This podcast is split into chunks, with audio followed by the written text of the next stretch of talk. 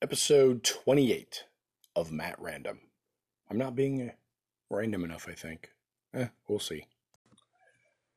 So, this is probably going to be sort of a quick episode, but it's something I posted about on MeWe, and I wanted to mention it here on Anchor as well.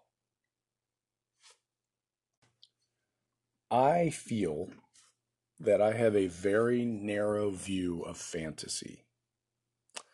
I've never been one of those science fantasy guys. I know, and I, I, think this has to go back to how I was exposed to D and D. My first exposure was Redbox.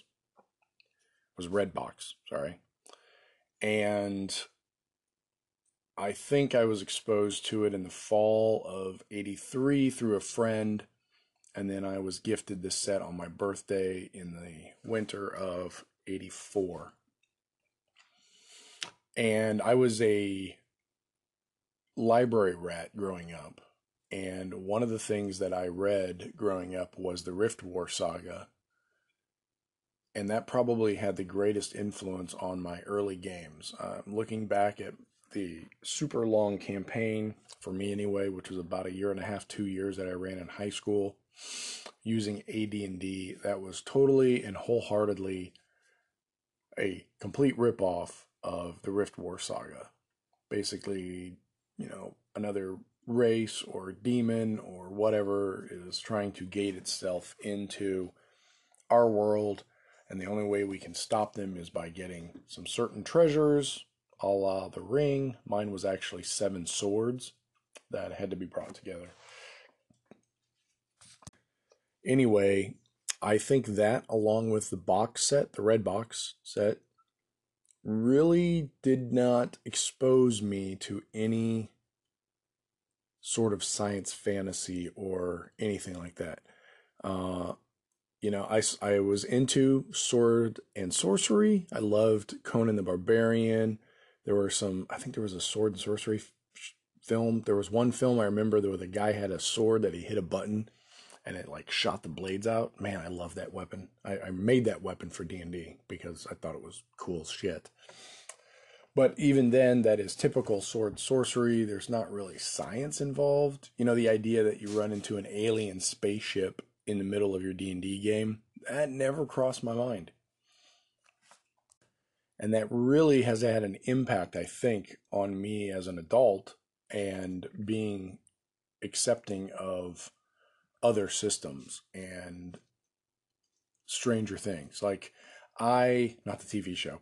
Uh, I remember playing GURPS and thinking GURPS was bizarre, crazy, and I absolutely hated the mechanics. So I never really. Enjoyed, I think we played it a few times. I loved looking at the books. I thought the artwork was fantastic, at least some of it.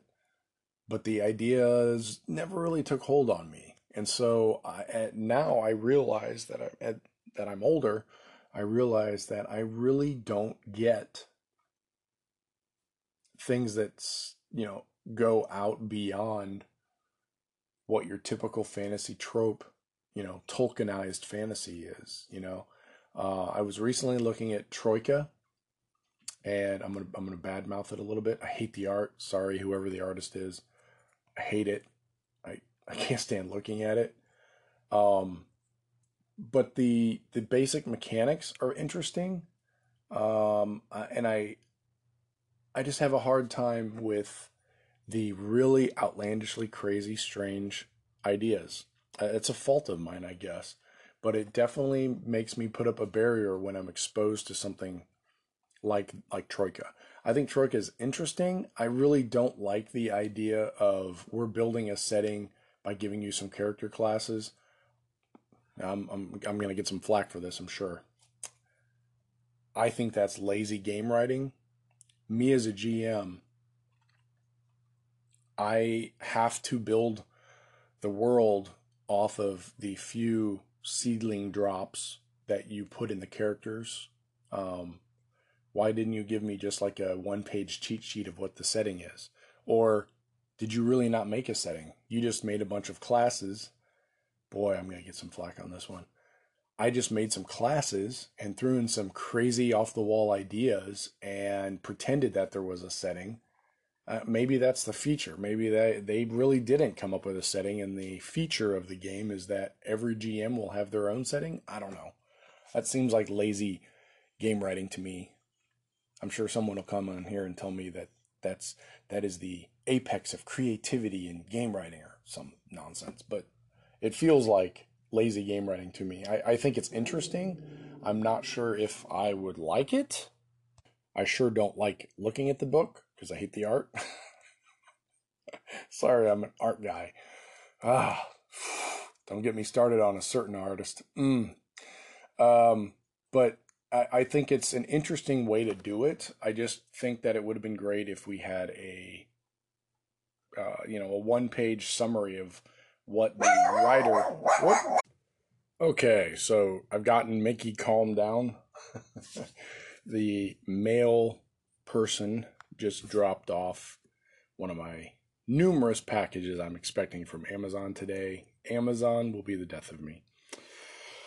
Back to what I was talking about. So, enough about Troika. I'm sure I'll get a couple phone calls, call ins, whatever you call them, talking about how awesome it is but back to the main topic is I feel like my own exposure to gaming, especially fantasy growing up, has steered my internal capability to appreciate other things. I guess I don't know what you call that.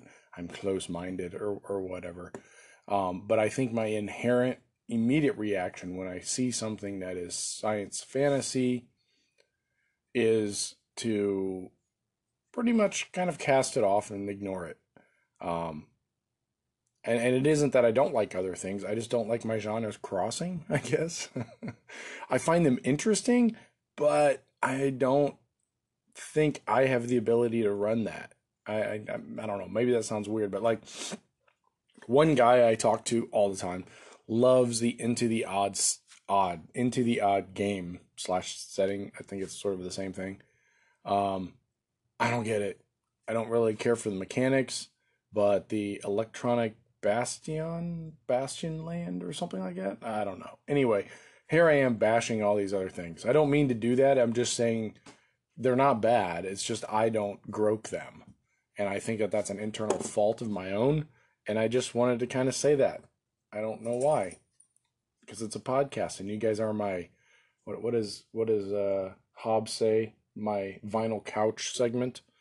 Um, but yeah, I, I have a hard time accepting science fantasy. I just don't get it. I think it's weird. Anyway, there you go.